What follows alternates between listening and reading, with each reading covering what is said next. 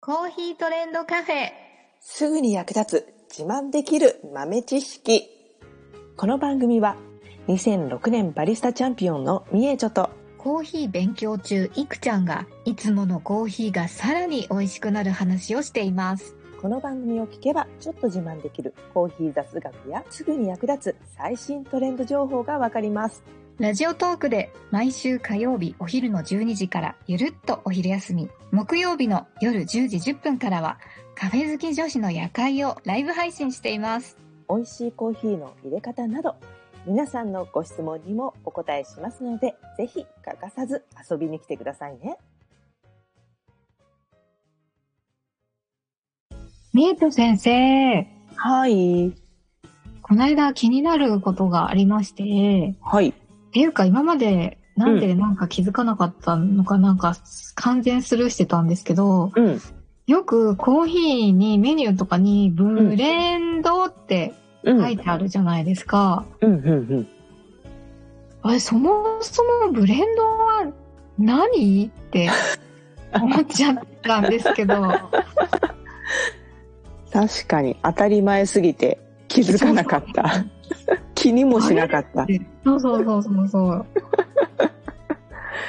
ブレンドね。はい。うん。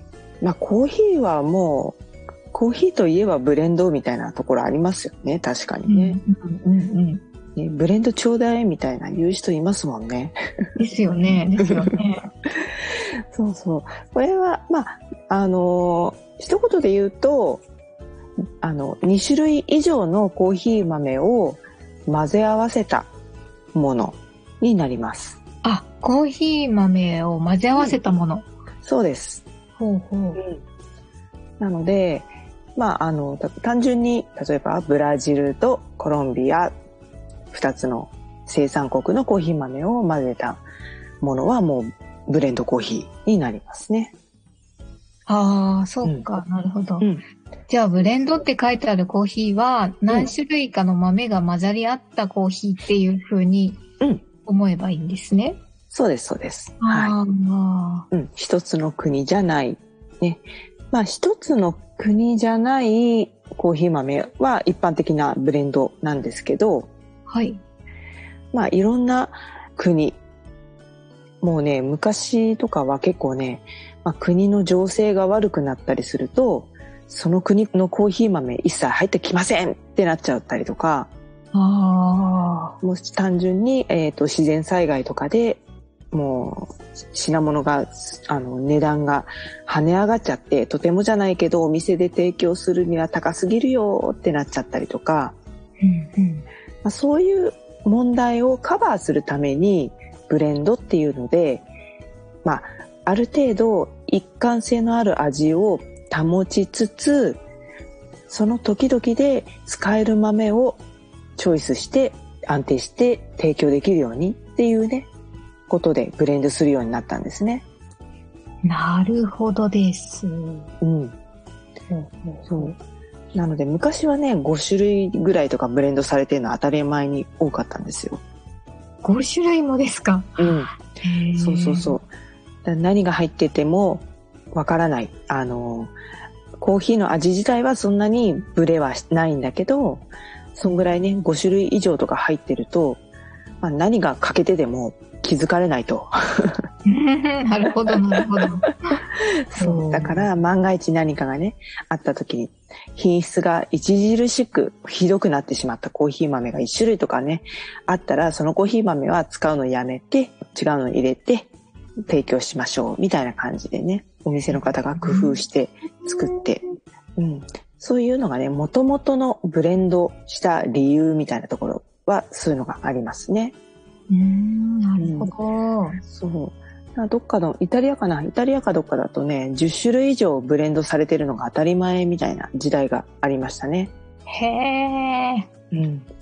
そう。結構ね、イタリアはすぐ地中海ね、挟んでアフリカなんで、アフリカの豆が結構入るんですけど、うんうんやっぱりね、情勢が悪かったりすると、もうストップとかね、あるので、そういうのに耐えきれるようにね、いろんな豆を混ぜると。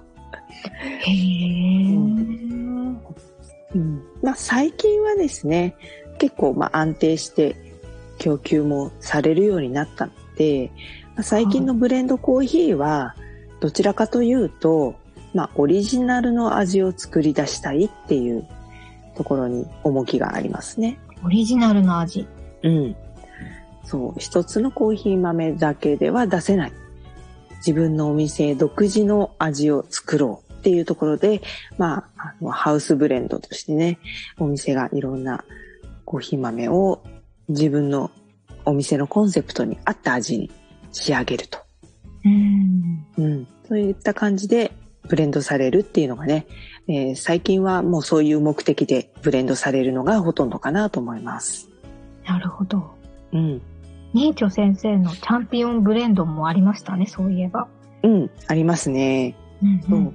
あれは、あの時はね、ブレンドコーヒーを作るっていうのがね、一つ、あの、課題としてありましたので、へえー。そう、それ用に作ったブレンドなんですけれども、まあ、あれもね、あの、記念品として、あの、作ったんですよ。まあ、優勝させていただいて、まあ、応援感謝みたいな感じでね、うん、作らせていただいて、まあ、期間限定で、その時だけのつもりだったんですけど、なん、なんだかなん、なんだかな ずるずるずるずる。あの、今に至るまでずっと販売してますけどね。え、とっても美味しかったです。よかったわ。まあ、品品評会まではいかないですけどね。やっぱりこう、一番になりたいっていう思いでね、作っているので、きっとどんな人にも、ある程度ね、口に合うようにはなっているのかなっていうふうには思いますけど、まあ、こういうのをね、作るっていうのがね、ブレンドの醍醐味ですね。うんうんやっぱりそれぞれの豆のこう、うん特徴とかをよく知ってないと、うん美味しいブレンドって作れなそうですよね。そうですね。まあ、あのー一つ一つの豆の個性をまず知っておく、うん、っていうのと、あとはね、バランスをね、まあどうするかっていうのを自分の作りたい味っていうのをね、あのーイメージしっかりできていると、まあブレンドも自分で作っていただいてもね、楽しいかなと思います。おーうん。たまにさ、何種類かコーヒー豆さ、買ってきたはいいけど、最後の方にさ、あの、一杯にも満たない量だけ残ったりとかするじゃないですか。 はいはいはいはい。もうそういう子たちをちょっと、あの、 混ぜて、うん、あの、残り物ブレンドみたいな。あーなんかそれはそれで楽しそうですね。 そうそうそうそう。偶然の産物が意外に美味しくなっちゃったりして。でも、どうやって混ぜたかもう覚えてないみたいな。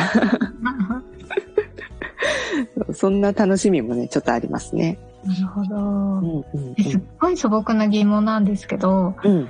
ブレンドを作るときは、うん。浅入りの豆と深入りの豆をうん一緒にするなんてことはうん。ありえないですか、いやどう全然あります。あ、うん。そうなんですね。そうです。